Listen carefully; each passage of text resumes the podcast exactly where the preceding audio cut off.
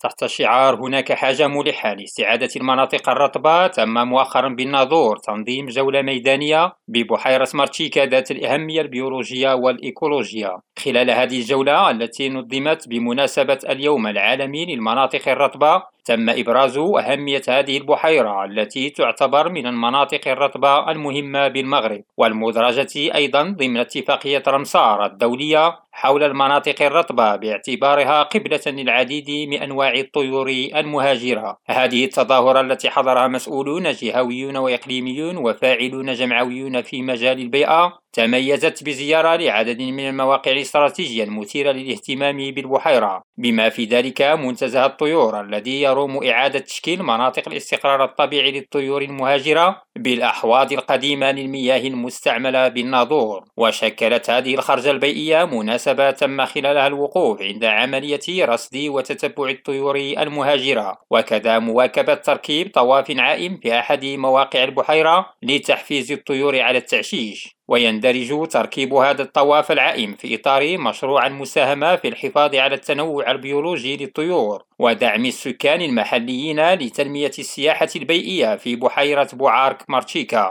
الذي تنفذه مجموعة البحث من أجل حماية الطيور بالمغرب بدعم من شركائها وتمويل من برنامج المنح الصغيرة التابع لمرفق البيئة العالمية. الحسين العوان، ريم راديو، وجدة.